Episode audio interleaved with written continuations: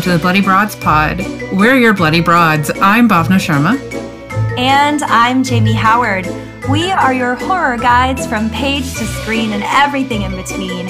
And this week, we have our good friend Kevin on to talk about I Know What You Did Last Summer. Welcome. Hi, uh, I'm so excited to be here. And I do want to know what you did last summer, but not in a scary way. Was anyone summer not scary during a pandemic? Mm, I mean, we all lived with some level of fear. Correct. that's, yeah, very correct. it wasn't a man with a hook for a hand, but it was pretty close. I mean, what better way to describe uh, this pandemic other than man door, hand hook, car door? yeah, this is the second episode that we've referenced that copy pasta because it's so funny to me. It is. I love Uh, it. so ridiculous. Well, uh, Kevin, you're the host of The Calls Are Coming from Inside the Podcast. So, how are things going over there? Good. We are just probably wrapping up at this point the up to the minute horror month where I'm trying to focus on 2022 movies to really, you know, we love our classic movies, but I wanted to really get people's feelings about current movies uh, so we don't like lose track of that or lose sight of their meaningness. Um, because I'm always interested in with Calls Inside podcast is looking at the human side of horror and kind of understanding people's you know their feelings about it right like how do you feel as a person not as much about you know aesthetics or the critical lens uh, i think the you know the personal is political as they say and so i think our personal Yes. Way that we interpret horror that we engage with horror is also you know political and it's important for me to unpack um, so that's why i kind of wanted to look at well where where are we at in this moment and i really need to step it up though because there's so many movies i want to get into Oh man, that kind of answers our next question. But I mean, what have you? What horror have you been watching lately? Then, if you want to name a few titles that you like. Yeah, it's been interesting. I just watched Night's End, uh, which is Jennifer Reeder's latest film on Shudder. It's really fun. Um, great times. We might get more into that. I watched also. This isn't a horror movie. I watched a documentary, um, Captive Audience, on Hulu, which is a really interesting, bizarre story of a boy who was kidnapped and returned seven years later, and then a separate serial killer situation happening uh, after that time. It's a very interesting story. So if you like true crime stuff, I would recommend it. If you don't, totally understandable, and you can avoid it. I've almost started that like four times, but it looks so convoluted that I need, right now, I need like smooth brain entertainment, you know, Mm. like easy watches. Yeah, exactly. Oh man, no, I will put that on the list because I am a true crime junkie. As weird as a statement as that is, Mhm. but Yeah, no, no. I will definitely look that up. It looks interesting. Yeah, it's. Thank I you. found it really interesting, and it ties into a lot of different things: media, politics, all the things you like. Yeah, Amazing. well, let's dive right into it. You know, like I said before, here at Bloody Broads Pod, our guests come first. So, why don't you give us your first thoughts? Oh gosh. Well, as we said, I think at the start, like, where do we begin? Where do we end? What does it all mean? I know what you did last summer. I feel, I guess my first point is I feel like it's it's underrated, even though it was very popular. It was number one at the box office for its first three weeks, right? Like, this is a popular film. But I think it's regarded as lesser than Scream, right? Or lesser than certain other movies that came out at that time period for me, it's always been my favorite of that series. I do not think it's a better movie than Scream, but I just love it so much. I love its particularity and kind of what it's doing um, with a slasher storyline. So I guess that's my first talking point, right? Is why is this movie uh, cast aside a little bit or seen as a as a lesser product of the slasher genre? Good question. yeah, we're just kind of sitting here. Bob and I are just Yeah. kind of sitting here, like making the like squinty eyes at each other. Like that is a really good question. That's a I- really good question. Do we think it has something to do with the fact that the stars of this film were TV, mostly actors at the time, which is definitely more prestigious now than it was in 1998? yeah.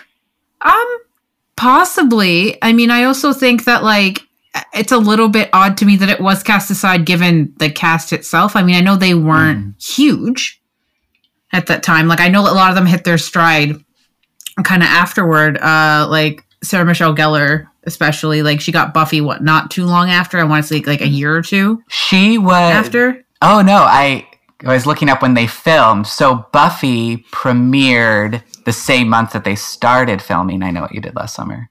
What? What? What okay. a flex for her career. It was Damn. Double she was queen. everything. We're gonna talk about her a lot, I'm sure.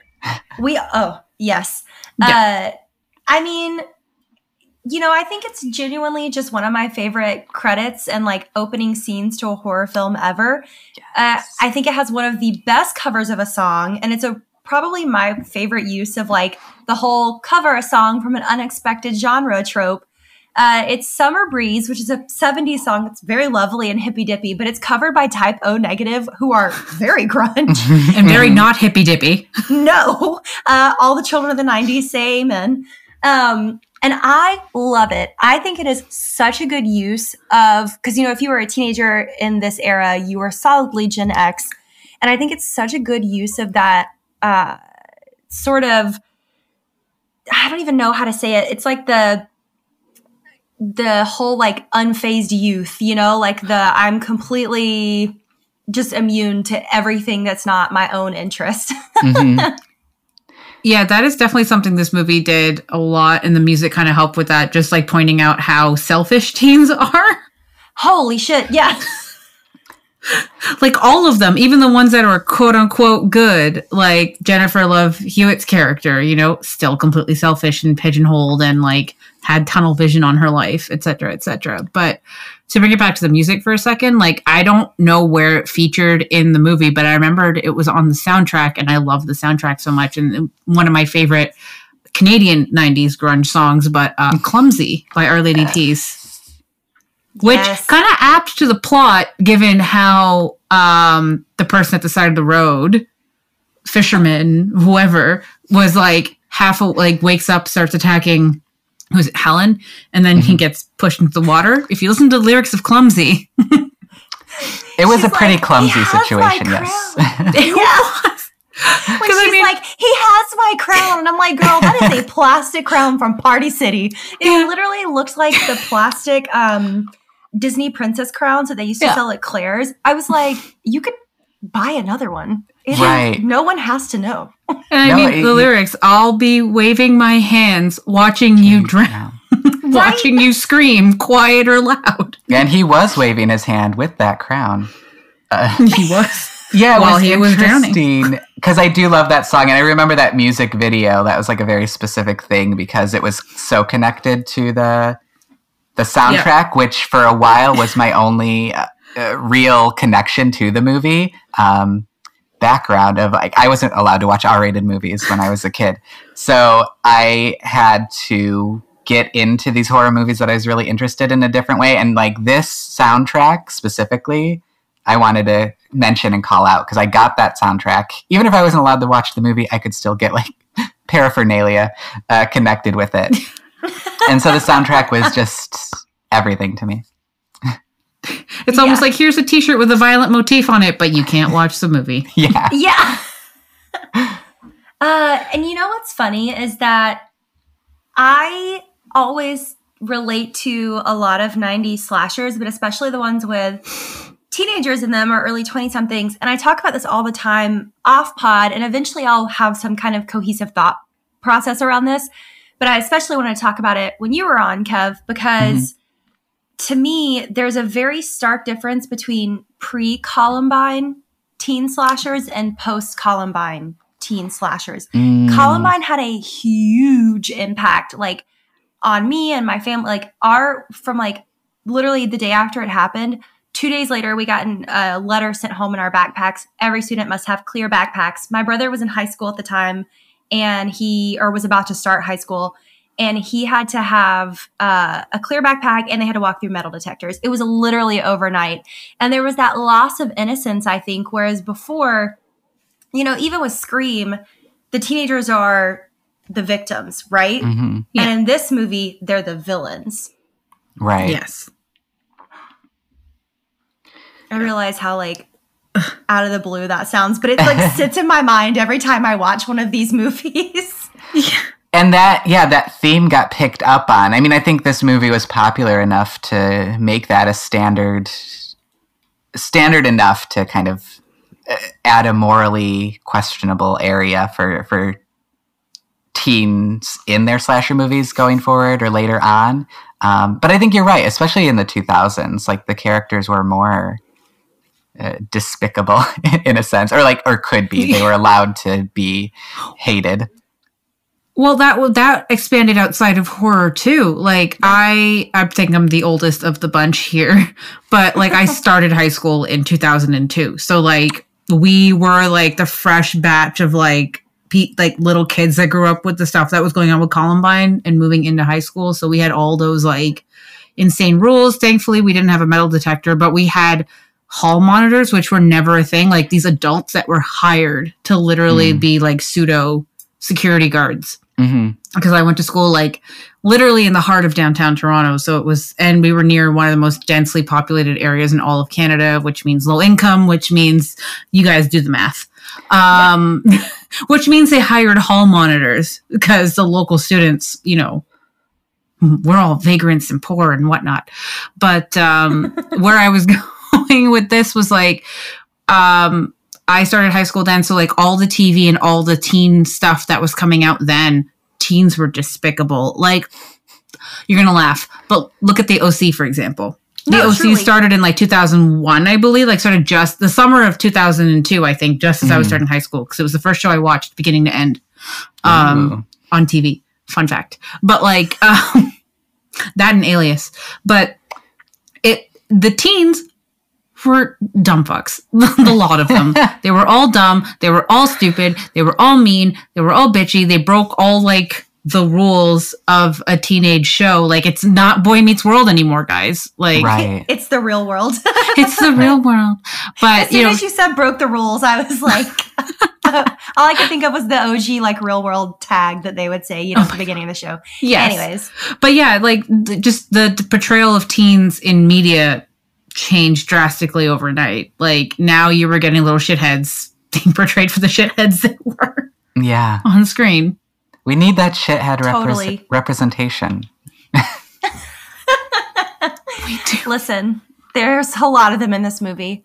And I think too, you know, something that we all kind of touched on class is very central to the conflict in this hmm movie.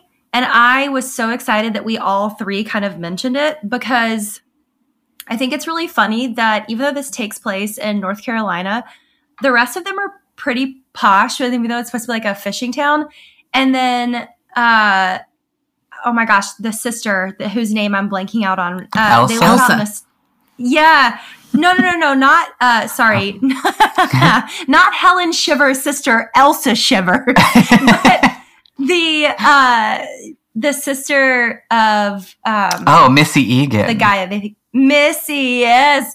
they live out in the sticks and she's like in this big like southern gothic house and then her like little fishing shack in the back and she's the only one with a southern accent and it Mhm. drives me insane.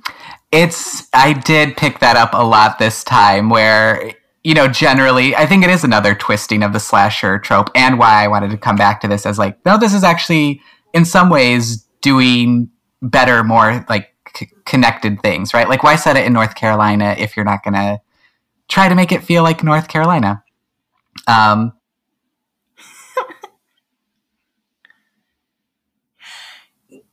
Yeah. A little they- bit. Yeah, but then they give uh they give one of the guys, Barry, they give him like a white thick cable net sweater during the Fourth of July parade.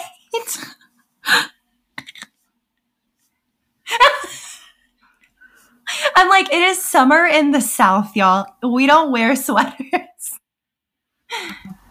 No. Yeah. well, growing up, I always thought it was California. So then the sweaters made sense because it's, Right. you know, a little cold in a seaside town at night. Like if it's Northern California as a kid, that made sense. You know, um, chunky sweaters, blah, blah, blah. During the day, it's hot and dry. But I didn't pick up on it being North Carolina until maybe I was a teenager, like later into teenager, early 20s when I revisited the movie because I'm like, that movie with the people from Scooby Doo. I saw that a long time ago. the Scooby Doo movie. Oh, this ain't Scooby Doo.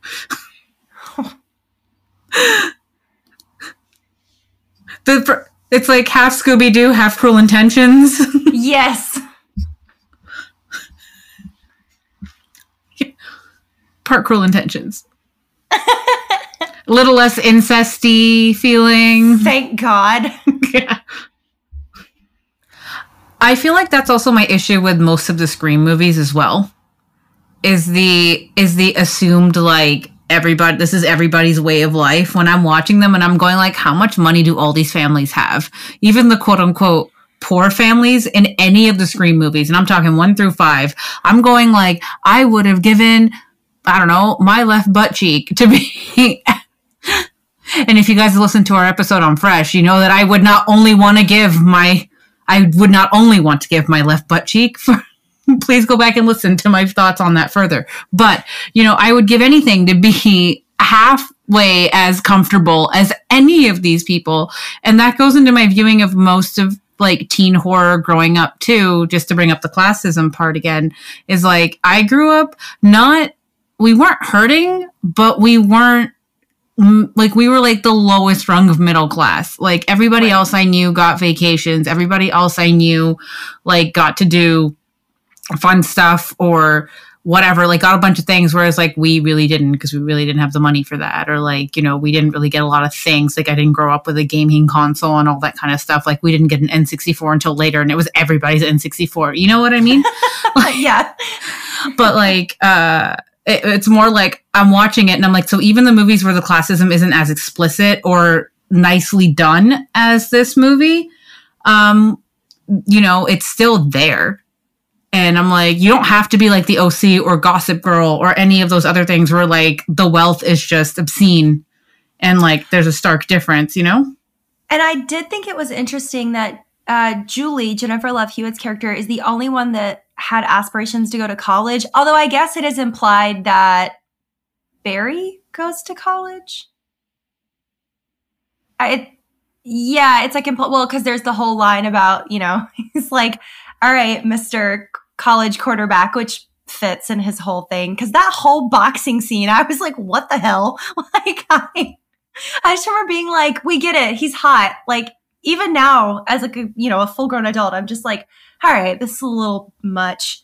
Um, but I think what's so interesting to me is that it, they do play with the classism a little bit, and they also play with a lot of the gender discussion, which I love. Um, and it, Helen especially just cracks me up because she is borderline a character from Drop Dead Gorgeous, and without meaning to be.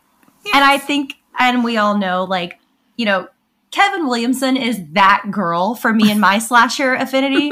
Um, I'm a Scream girly. I'm a Kevin Williamson stan. So obviously he had his hand in this as well. No pun intended. So everybody knows that for me, you know, Kevin Williamson is kind of it in terms of if I see that he's involved in a movie in any way, not even writer, just in any way, I will watch it. And so to me, he had to have seen Drop Dead Gorgeous at this point because that came out well before this. Um, but there's also this idea of the mid 90s to early 2000s, quote, wholesome sexiness that we see get played up. Um, and there's some other 90s slashers that this also happens in. And it's also with shows like The Girls Next Door. And if you follow me on social media, you know that that's a weird, like, obsession of mine. Uh, it's kind of like the pinnacle of this Madonna whore complex that gets talked about. And, you know, when you do Feminism 101, it's like a baby feminist. um, but we see played out in the tropes of urban legend, like the man with a hook for a hand, that obviously this movie is based on. But Mhm. Bob and I also kicked off our summer of slashers with urban legend. Yes. and so, and then Freddie Prinze Jr.'s character Ray is discussing on the beach at the beginning of the movie, like, you know, well, you're gonna be babies and stuff, make babies, yes. There's also this idea of the quote unquote wholesome sexiness that kind of peaked during the mid 90s to the early aughts. And I think it really gets played up here, other 90s slashers, and then, of course, in shows like The Girls Next Door, which, if you follow me on Twitter, you know I'm low key obsessed with. Um, and it's this pinnacle of the Madonna whore complex. And, you know, that's kind of like one of the first terms that you learn when you start really diving into feminism at whatever age. But as a teenage girl, I was obsessed with that idea. But we see it played out in the tropes of urban legends, as Bob and I discussed in our first episode of the summer on the movie Urban Legend, um, as we were going through our summer of slashers. But specifically for this movie, the urban legend of the man with a hook for a hand. And they're always a warning, you know, against a young woman being too promiscuous, but she should also, you know, go park with her boyfriend at, you know, Lover's Lane or whatever. So it's that idea that we can be sexy, but only for certain people and only at a certain time is it acceptable. And, you know, Freddie Prinze Jr.'s character, Ray, discusses it on the beach at the beginning of the movie. And then J- Jennifer Love Hewitt as Julie is just like, you know, what women can only have babies and get married. Like we can't do anything else because Sarah Michelle Gellar's character, Helen's like, you're going to become a famous quarterback and then I'm going to have your babies and da da da. And I love that Julie is just like, immediately no. Like, I'm going to be my Mm. own woman. I'm going to go to college. Um, and that's so prevalent right now and everything that we're facing that we were talking about before we started recording. Unfortunately, the current events in our country, it's just so prescient. Like every time I go back to a 90s slasher, it's so prescient for what we're focusing on right now in our time. And I swear Kevin Williamson has some sort of like crystal ball with pop culture. um, I love him to pieces. And I just, you know, I always harp on the cop scene in this movie where he mocks Sarah Michelle Gellar. He's like, oh, yeah, the psycho killer's on the loose, and then gets snatched up by the hook. It's just so interesting to me that they chose to use that as kind of a cautionary tale of mocking young people instead of believing them. Um, it- to me, that whole s- sequence spoke volumes on many, many, many subjects. Right. And of I, I think in general, because the cop is also a man, like taking that track of this is the way that men explain and also discount women's experiences because when Julie says, well, actually, it's just a parable for women not to have premarital sex, Ray Yeah. then goes ahead and mansplains to her, like, actually, it's an urban legend, which makes it a real thing. I'm like, you're going to mansplain to someone about an urban legend being a real story? What is wrong with you? Right? yeah. I probably will not have a lot I of really- favorable things to say about Ray, but I had to come. I really hate Ray. I had to come from that perspective because I think I think Kevin Williamson knows what he's doing. I think it's important to him to to like put those messages in there in a, nat- a natural way. But it is such an interesting component of the women in this movie keep getting discounted, even though they see through the the bullshit of like why are you trying to discount my experience that's exactly what's making you die a violent death right now Which leads to one of the most iconic uh, gifts from the movie. what are you waiting for? what are you waiting for? um, why uh, Jennifer Love Hewitt didn't win multiple awards for that scene is beyond me. Uh, but she Oh. did get spoofed in a scary movie. She did. did. She did. But also to bring back to your point too, Jamie, on the Madonna whore complex. Little side note, sorry, before I get to my point. When uh because I grew up so not Christian, I literally thought they meant Madonna the pop star, and I was like, what's the difference? But well, I mean, she Uh, chose her name for a reason, so right. I was like, what I don't understand. I'm like, oh, you mean Jesus's mom. Got Yeah. you. anyway, but back to Jennifer Love Hewitt. Like she just plays her character is like aesthetically it fits into that so well because she's that quote unquote good girl, but then here she is with her like crop tops and her toned stomach that's like exposed and like her titties are hanging out and like all this stuff, but put a cardigan on her and it's wholesome. Mm. Okay, but the outfit that SMG wears when they're like catwalking down to get, you know, to tell Yeah. Barry about everything, that is a look. That is a look. An entire slay. And I was like, I want that outfit. Um, The white shirt, white cutoff sleeves with the black. Yes, amazing, Yes. immaculate. I But want it all. Ex- summer. oh, the vibes were great. Sarah Michelle Gellar was great. Everything was great. End of story. We're done with the pod. Let's go home. we have nothing else to say. back it up. She was the movie. Let's go. She was the movie. There, there's so much, She and there's was. so much more. But I do think Oh, it does. so. It does do an interesting flip too. I because you mentioned when Barry goes to the gym too. Like we get the traditional sexy girl shower scene, but with a boy, which is an interesting But with a thing boy, I love it. yeah. Listen, I'm about it. And then they brought it back in the Covenant, and that was too many years later. they waited too long. They did. Well, before we go on, you guys, I think it is about time for a quick commercial break. Yeah, stay tuned for some more free thoughts. So, something that I've texted about 14 million people about at this point is we get the sassy black friend a la Scream 2, uh, and it's Deb. And she's like, I'm going to get your pasty ass out of here and you're going to get some sun and go home to Julie. And she's the only black character for the majority of the movie. And she's literally just there to like, you know, snap her head and like swing her hips and and be a trope. And I do understand and I feel like I've said this every episode for like 6 episodes in a row now. I understand there was a level of satire to that, but you if you're going to do satire, you have to do satire. You know, you got to go there with it. And I don't know, I just feel like we keep missing the mark with that. And again, I'm well aware of who all's involved with this, but the fact that this still counts as a black character, a black female character in horror is so sad. It is, and it kind of brings me back to the point we made on our episode for Fresh, which is about a couple episodes behind, but it just dropped today. Woohoo, way back machine. But it brings me back to that point as well because it's like that's why both of us were kind of worried is for is because of characters like Deb. We were worried about Mhm. Molly in Fresh because we're like, oh shit, is she going to be another 2D like character caricature stereotype half baked satire? Is it satire or were they just lazy? We don't have time to unpack all that. Yeah. Um, There But is an it- interesting thing to un- unpack in that, and, and if I'm talking over you, just stop me. oh no, go nuts. No, go ahead. But it this is coming out. You said a Scream 2. This movie came out just before Scream 2. Yep. And it uses a black woman in this way. And then Kevin Williamson doubles down on it in Scream 2 by having Jada Pinkett Smith's character call out the issues with those tropes while also making her this character and then also putting in a roommate friend.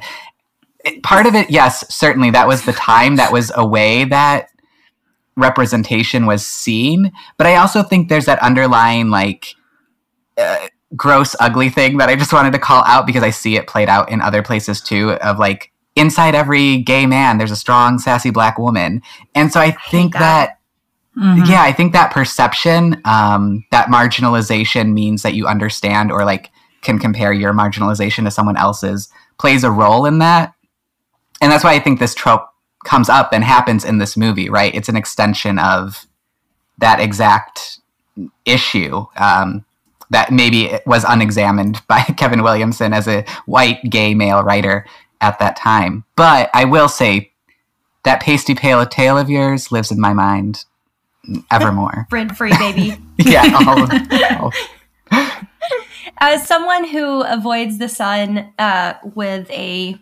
fervor, I get it. but it's, you know, I think there is also something to be said for, again, because it happens with uh, the Southern family, the fisherman's family. Like a trope gets played up, whereas everybody else doesn't really have an accent, and she does. And I'm just like, Mhm. why? Why Anne Heche? Why? Yeah, is that common? Do you feel like in this type of movie where there's the poor country folk, no matter where you're at in the United States, generally. Although maybe there is Canadian representation that's similar, like it's uh, vernacular is played up maybe more. I was gonna say Letterkenny, but Letterkenny. Yeah. Letterkenny. So much letter. Pitter patter. Let's get at her. Uh, but there is that like- thing where like the the teen characters, our our hero characters, are unmarked, right? Their accent is kind of yeah. broad, and then It- the rural characters are all countrified, whatever that sounds like. To reference a movie I know Jamie's not a fan of, but in ha- it's just like House of a Thousand Corpses, right? Like the caravan of, of teens roaming through are from wherever. They can be anywhere, I would say from like the Northeast, just to be generic, or California. I don't mm-hmm. know. Or the Northwest. Basically anywhere but the central or south of, of the United States. But then you meet the family and they've all got that generic hillbilly accent to them and stuff. And I'm just like, we didn't need the voice too. We can see what you're trying to go for through the costume. We don't need that's overkill. right. Right. And also, Stan the mechanic brought this up. I love Stan; he's an icon.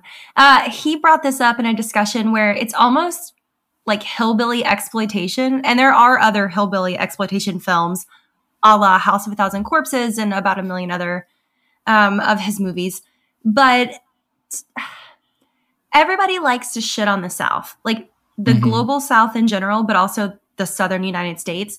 And I, I do think that there was some underlying uh, prejudice within the writing and with the producing team that was involved in this, because around this time was when it really became popular in, in America to be like, well, you know, the South is just a bunch of inbreds, and you know, which of course, the irony being that the royal family of Great Britain is like the most inbred of all time. Um, so the most high class, you know, people are the most inbred. But it's very interesting to me how, again, class, as we've kind of discussed at length now, gender and race all intersect in this movie in a way that I don't think modern storytellers have really been able to get at outside of Jordan Pe- Peele. And I you know, as of this recording, Nope has not come out yet, so I can't speak for that one. Um, but the closest that gets to this is the family dinner scene in Get Out. And I kind of understood, you know, there's that moment of Southern genteelism and, and covert racism. But I say all that to say what this film does well is show a very honest sister relationship, number one, even if it's a little played up cartoon villain. Just have to breathe, breathing Kevin through leaned that. away from their mic. Yeah. It's a lot. we all felt that. We're like, We "Oh. I don't even have a sister, but I have an older sibling that, you know, I Close mean, enough. such iconic lines as "Eat me." yeah. Ah, she just I mean, listen, if my name was Elsa, sh- she does. And if my name was Elsa Shivers, I think I'd be a bitch to everyone Is- too. Valid question: Is that where Frozen got their inspiration from? Because Elsa shivers. Come on, it, it wrote Definitely. I mean, I know Nightmare on Fear Street brought this up in their episode as well because we all share the same brain cell at this point, and it, I was just like, I've been thinking that for the past ten years. She's um, also blonde as hell. I know.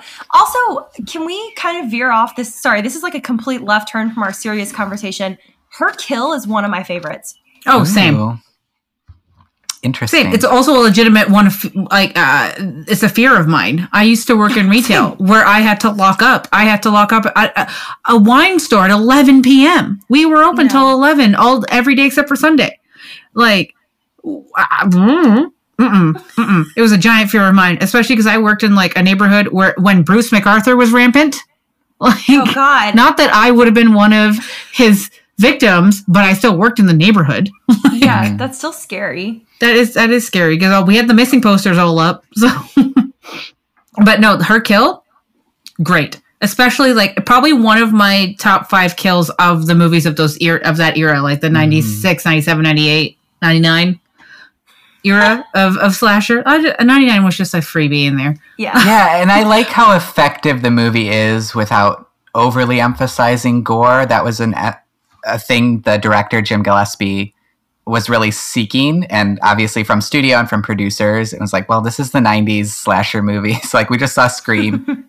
The blood's kind of a thing we want. Um, but he originally shot that scene with Bridgette Wilson like without blood right? She got attacked and you didn't see blood. And then he reshot it with like the blood smear the iconic blood smear going onto the window. Yes. And he said that was more effective. He just didn't want it to be like this really graphic, um, off-putting thing, which is totally commendable. Like it can work as its movie. You can do violence in the way that you want to do it. I don't think it always has to be grotesque or gratuitous. I like it when it is. You know, I, I'm here for movies Yeah. that do that. But it's not. It's not the tone of this movie, and that's great. It was more off-putting to see like the bodies come out of the ice that look like Yeah. plastic pellets. Holy that was a that little was more just- off-putting than a blood smear on a window. Yeah. Disgusting. So I want to talk about the blood for just a second because we have a moment at the beginning when we think one character is about to die, and then obviously he doesn't. But they do that weird fade to black thing, and I was like, was this movie made for TV when I first saw it? Because I very much was like you, Kevin. I couldn't even watch things that were rated PG 13. Um, it had to be a very specific PG 13 movie. Like, I think the only one I was allowed to watch was like Forrest Gump Mm. because my mom was like obsessed with it. But um, maybe that's why. I don't know. I love slashers, but I specifically love these slashers that came out in this this era because it's violence with blood, which I can enjoy, but there's no true gross out moment, which I prefer. Um, if I'm gonna Mhm. like, you know, marathon something. Although we are also big fans of friend of the pods, uh, Ian Carpenter's show Slasher, and his version of Slasher is extremely gory.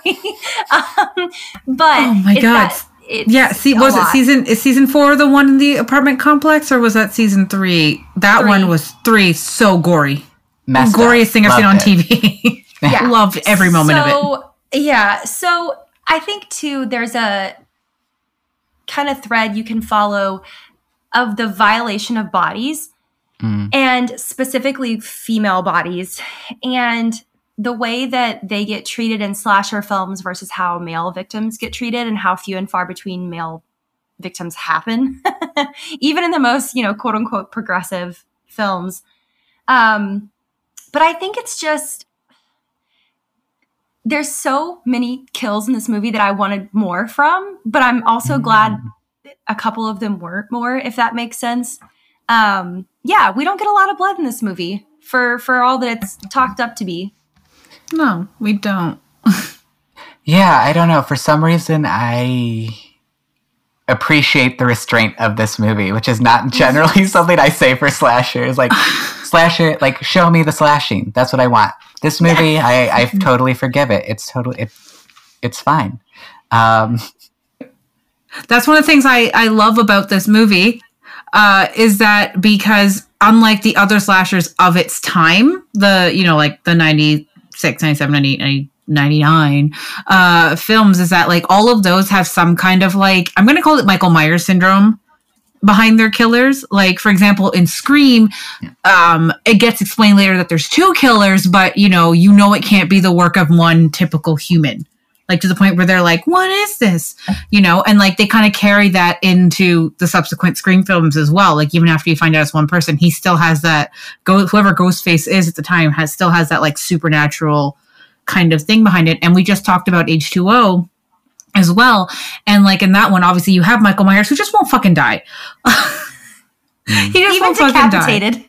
Yeah, so that so to bring back to my point, like the thing that I love about this one is that this is one of those it could happen to me horrors. Yeah. Like mhm. any one of any one of these situations could happen to me. I mean, inject me with some cash and maybe it can. Like buy me a car or give me a friend that has a car nearby. Like maybe I'm a city kid, guys. We don't have cars. oh, it's, yes. I can vouch for that. if, I mean, I, I wouldn't be driving a bus or a subway train, but we could make it work. Especially not after a night on the beach. But I digress. But, uh, you know, of all of the ones that came out during this time, Urban Legend, Scream, uh, Halloween H2O, because I, think- I think Resurrection was a little further back. if I remember correctly. Bef- it's Something like that. It was after. Oh, right, after. Uh, Freddy versus Jason was in there somewhere too. Yeah, which is a mess. which is a mess. Or like, uh, Freddy's dead. I think. No, no, that was a few years beforehand. Never mind. That was number five. Yes. But regardless, this was the thing that scared me the most, and the thing I appreciate the most about this film and most slasher films in general is that like, could this happen to me? Because that's way more terrifying than some clown in a mask. Yeah, Always, yeah. That's what I always say. I'm not I, always really invested or involved in supernatural horror, so I really have to like uh, pick and choose, I guess. There, whereas I'm always invested in a more a, a slasher because it's more grounded, or giallo, or like something that even if it goes totally off the wall, is still grounded in like a pocket of reality. I just need a slice, a sliver of reality, and I'm good. a slice, but um, yes. just a slash of reality.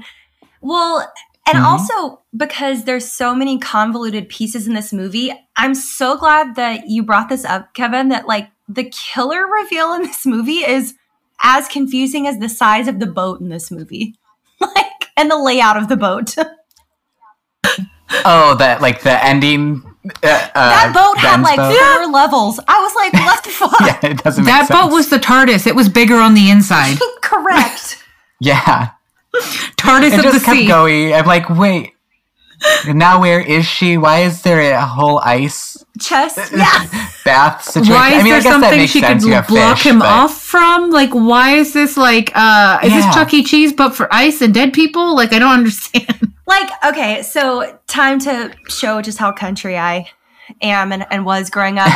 so I've been deep sea fishing before off the coast with my dad, and I've been on one of those boats where you have like an ice bay underneath the main deck, Mm. but it is not some convoluted maze where you're like, you can't crawl through it, like you can't fit there. So I get it. It was a commercial fishing boat. That was like the bread and butter of the people, you know, of the small fishing town. But it it's not that the killer reveal confused me, but it just was very, like you said earlier, Kevin, it was just very convoluted. to to bring back the point of the ice bay though for just a second, and to play on the themes of the subsequent, the end of the movie and the subsequent films. Me and I'm gonna give this film way too many points for this because I'm pretty sure this wasn't the point, but maybe it was one of Julie's hallucinations. Oh, we can get into that when we cover the sequel because what a mess. I, Just saying, but I doubt it was that. I'm not If you're gonna not sure. points. Make it a hallucination. Actually, well, I have a couple ways to go on this. Maybe we'll just stick with convoluted. do, do all of them. because I really don't think it. I don't think it's that convoluted, but I, for one thing, I first saw this when I was like 12 years Same. old, right? So even though I wasn't allowed, I found ways. Um, but it just made sense to me. Like I just took it at face value and took it for granted. Like, yeah, that's how a story can unfold. But watching it this last time, I, I thought about it and I was like, no, they explain everything. Like we know who Ben is. Um, because he's the father of this girl who died that caused this other guy to die. Uh, I'm not going to get too much into unsolving the mystery. Like, yes, I guess if I have to try to explain it to someone else, it is convoluted. And the the reason I guess it's maybe a problem, I don't find it a problem. I love it that it's this way, but it just goes unexplained, right? It's it's intuitive. Uh, you're discovering it and putting the pieces together just through Julie and how she's realizing what's happening. And she doesn't have all the pieces together either. She just recognized when she goes to talk to uh, Missy Egan the second time that her brother did not commit suicide or did not die by his own hand, right? That that she realizes that there's some something different. So she puts the pieces together for us, but there's not like an explicit like, oh, this is what happened. Like we just kind of it's put it together and then she stumbles into the murderer at the same time. It's not a connection of like I discovered the murderer and I know it's you, which is kind of the typical reveal. Um, in a slasher film, it subverts that typical reveal in a really interesting way. So convoluted, but I think I'm into it. But you know, I feel like every single point we make, I'm like, but I'm into it. So Same. maybe I'm just really biased in, in, in major favor because I love this movie so much. Well, I'm so glad that you brought up the part of her just kind of stumbling into being able to piece together who the killer is Mhm. because she's the only final girl that is kind of dumb. I I don't like that part. Um I'm will never You think Julie's dumb? I mean, no, I'm shocked. I mean, Noah was kind of dumb, yeah, really but- dumb. Yeah, but she got it rescued, so that tracks. Well, okay. I guess technically, I'm gonna have. I have a whole thesis about Julie now. so- Oh, go please go ahead because I have very complicated feelings about her and uh, Sarah Michelle Gellar in this movie. oh, for sure. No, I do want to. I of course I want to know what you did last summer as you were coming upon these these characters. Uh, but no, watching it this time. I mean, I guess I've always felt this way, and of course we love Helen Shivers to death. Like she is, she is the moment. She is the movie. She makes the whole thing. Um, and I get why people think Julie is kind of a boring final girl. But the more I sit with it and think about it, um, and like look at her, examine her, I mean, a, I think Jennifer Love Hewitt is doing a great job. Like her acting Oh, is, is really strong for what this role is is asking for her. Like she delivers. But more so the point that I do like Julie as a person more in that first 25 minutes, the first summer, because she's given uh, traits about I can use my intellect, I can share, I can be funny through that. Um, and then the second part, the main part of the movie, is her dealing with trauma and dealing with secrecy and dealing with guilt. And so she's closed off, and her personality is very divorced from what it was before. So, as much as I would want her to be that Julie that we saw in the first 25 minutes, I also understand why she's not. Um, and I also understand like why she's wearing these bigger clothes, right? She has these big overalls on. She's wearing the sweaters, um, the big pants, all of this thing where it's like, yeah, I think it is really well examined. It really is examining uh, a trauma or a PTSD, and especially one that comes with guilt for something that you've caused.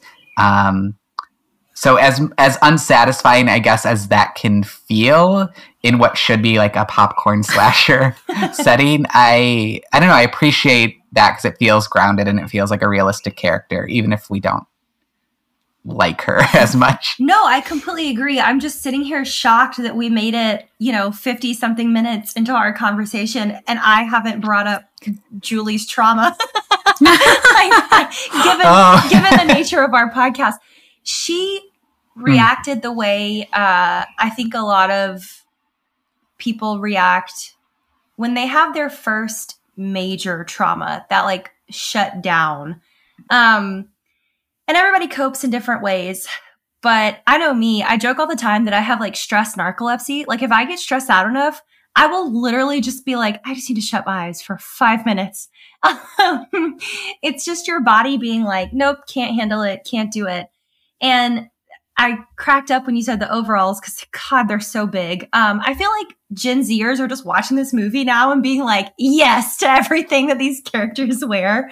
Um, but They're not the only Yes. ones. I do want everything, at least that Julie and Helen are wearing. yeah, listen, don't I, want really Helen's whole uh, closet. I'm obsessed. I with like it. what Barry's not wearing. Oh, that too. We Yeah. like that part too. But I think it's so interesting how everybody reacts because, you know, Helen winds up being too frozen, pun intended, to go to New York City, right? Like Julie barely makes it through her first year of college. Uh, Barry's kind of stuck. You know, Ray is trying to piece together a life. And when you have something first of all, it's one of my biggest fears to like accidentally hit somebody while I'm driving at night. Like I hate, I hate driving at night, and I'm like, I know I sound 80 years old right now, you guys.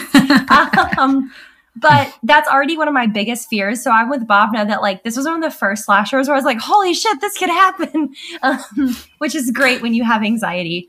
But So great. it- yeah, it just there were parts of this movie that I was just like, oh, I can relate to this so much. So for those that don't know, uh, my freshman year of college ended with a tornado coming through my college town, and unfortunately, a lot of people passed away and it was literally like the biggest tornado in the history of Alabama. It was over a mile wide. And so Mm. having this like bright, fun first year of college end in this like very devastating way. And I, you know, I had to pack up my dorm in the dark. Like we didn't have power.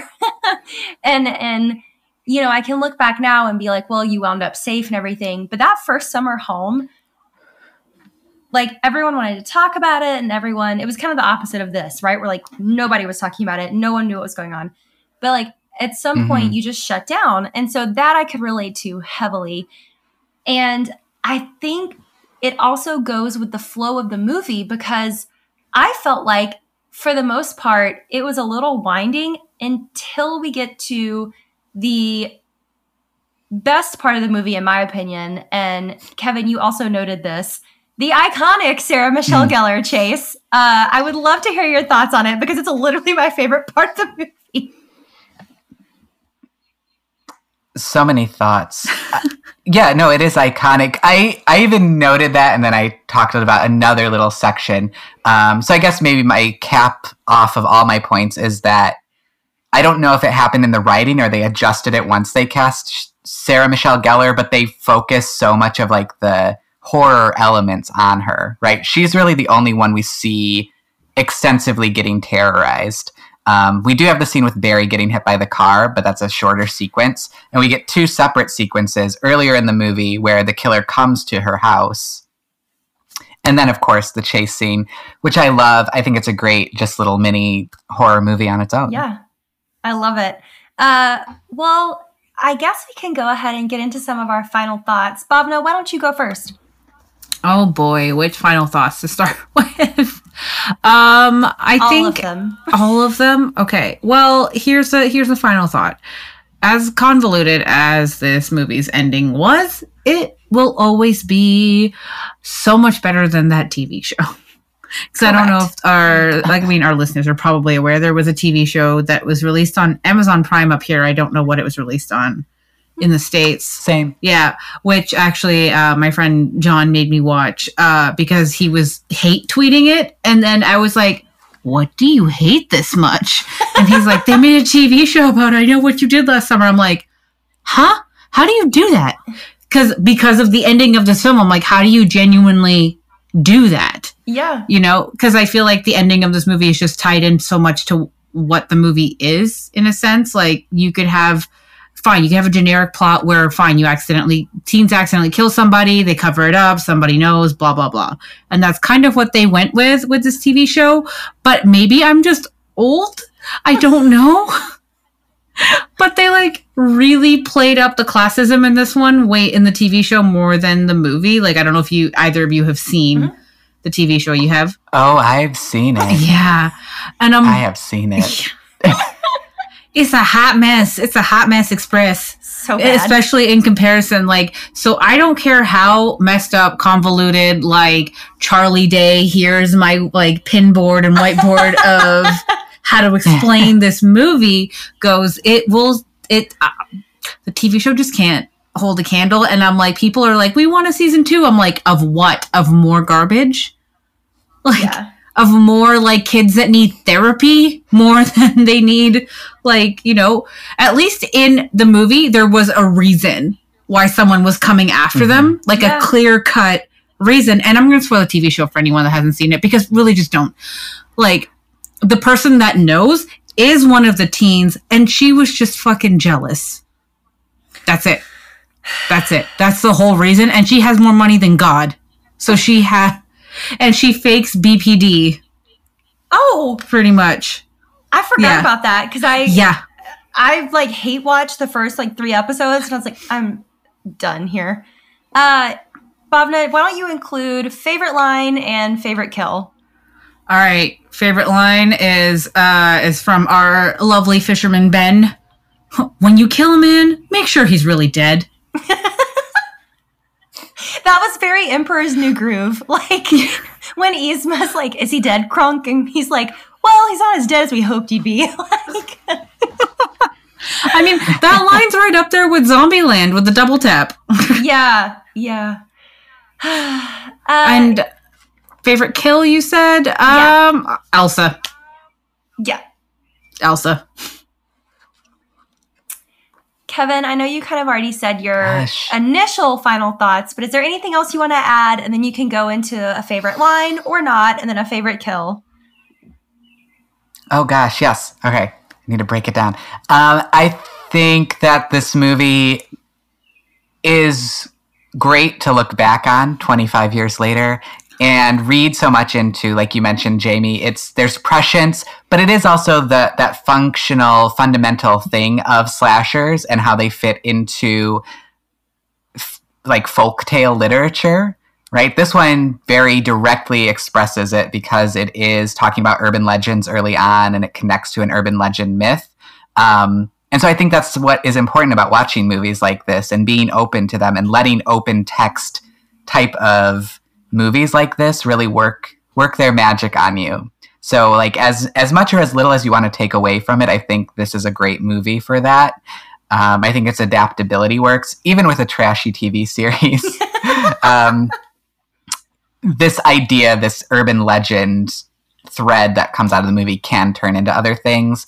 Um, it's also coming from a book by Lois Duncan, who, you know, I love Lois Duncan. All, you know, respect to her. She did not love this movie. I also understand why. Uh, there's a lot of reasons. You can look up Lois Duncan, I guess would be my final thought. Find out things about Lois Duncan. It's pretty cool. Uh, but if you haven't seen it, you need to you need to add it into your horror movie diet. Yes, it's a classic. Oh gosh. And favorite lines, there's so there's so many things. I I always like this really cheesy line though where Ray says uh, you know, high school sweetheart relationships s- stand uh, out more than other relationships and Julie says, "Yeah, cite your source." yeah. Immaculate.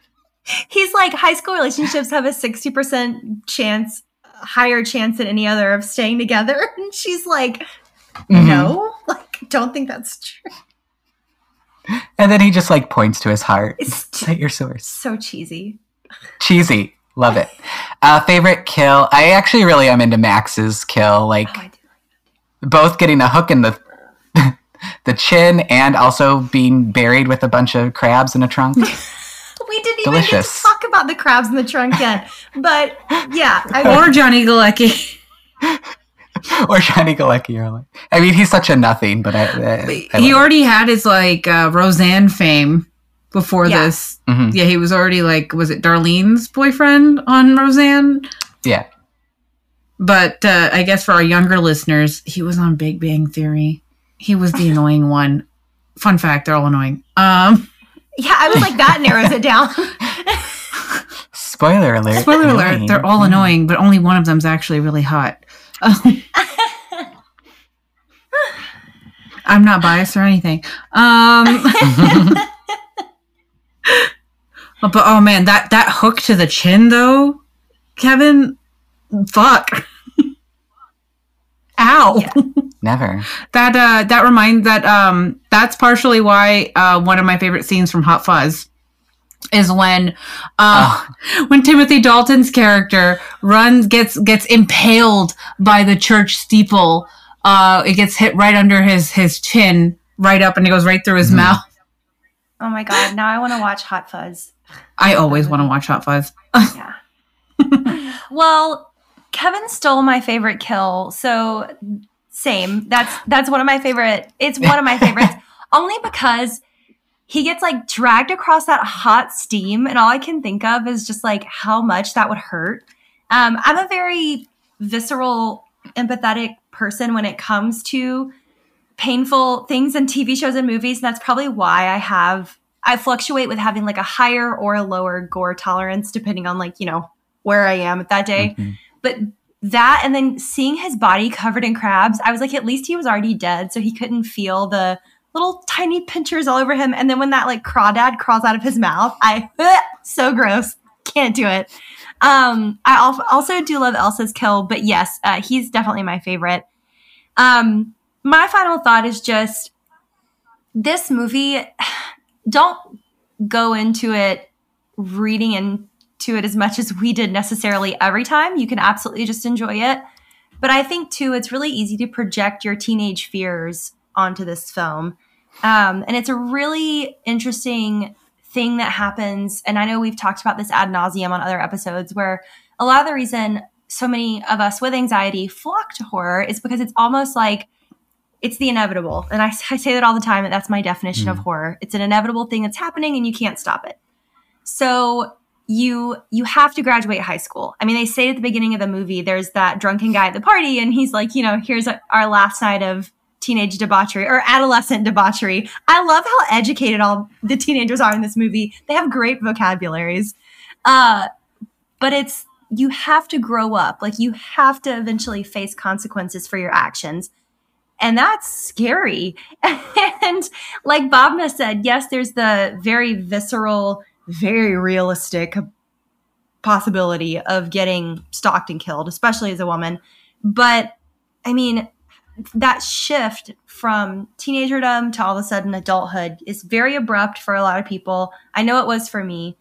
And I just think this film captures so much of that anxiety of growing up. You know, Scream was pretty solidly in high school, and then obviously we get to see them through their college years and into their adulthood but it's a gradual three to four movie thing, you know, three movie arc originally. Mm-hmm. And with this movie, it's just like boom, right in your face, shift to adulthood. And we get to see the various, you know, classes and how that happens for them, whether you get to go to college or not, whether you have to pick up a trade, whether you work at your parents' store, you know, and you give up your dreams to a certain degree. But I say all that to say it's always going to have a special place in my heart. And I'm so glad that you came on to discuss it because I know you and I bonded over how much we love this movie. um, I want everything that Helen Shivers wears in this movie. My favorite line is definitely not one I think a lot of people would expect and also like might not remember. But when Julie's sitting at the kitchen table and her mom just goes, Are you on drugs? I die every every time. Every time I bust out laughing, uh, mostly because that happened mm-hmm. to me more than once with my mom, and I was like, "No, I'm just depressed as a teenager," and so uh, it's just really funny to me that her mom is. Are you on drugs? It's so '90s. It's so '90s. Yeah. well, Kevin, thank you so much for being our guest this week. Why don't you tell everyone where they can find you and the podcast on every possible platform. oh gosh, so many. Um, great. Well, I run the calls are coming from inside the podcast where we talk about horror movies, and you can find us if you go to Anchor FM or really any podcast platform of your choice, right? Just look up the calls are coming from inside the podcast. You can also find us on social media, both Twitter and Instagram at calls inside pod. That's all one word, calls inside pod and my personal Twitter too, where I generally talk more on there than I do share things through the the podcast account um, at Dirty Devlin. And maybe if you stick around to the podcast, you might find out where my handle comes from. Yes. well, this has been an absolute blast, y'all. Uh, you can find the Bloody Broads as at Bloody Broads Pod on Twitter and Instagram. You can also shoot us an email, bloodybroadspod at gmail.com. You can find us on Apple, Spotify, Anchor, every platform you get your podcasts. Please leave us a review. And if you didn't like this episode, where can they leave it, Bhavna? In a five star review. All right, guys. Oh, and don't forget week. to sign up for our Patreon. Oh, I always keep forgetting about that. Yes, we have a Patreon now. All right. Until next week, guys. Bye. Bye. Bye.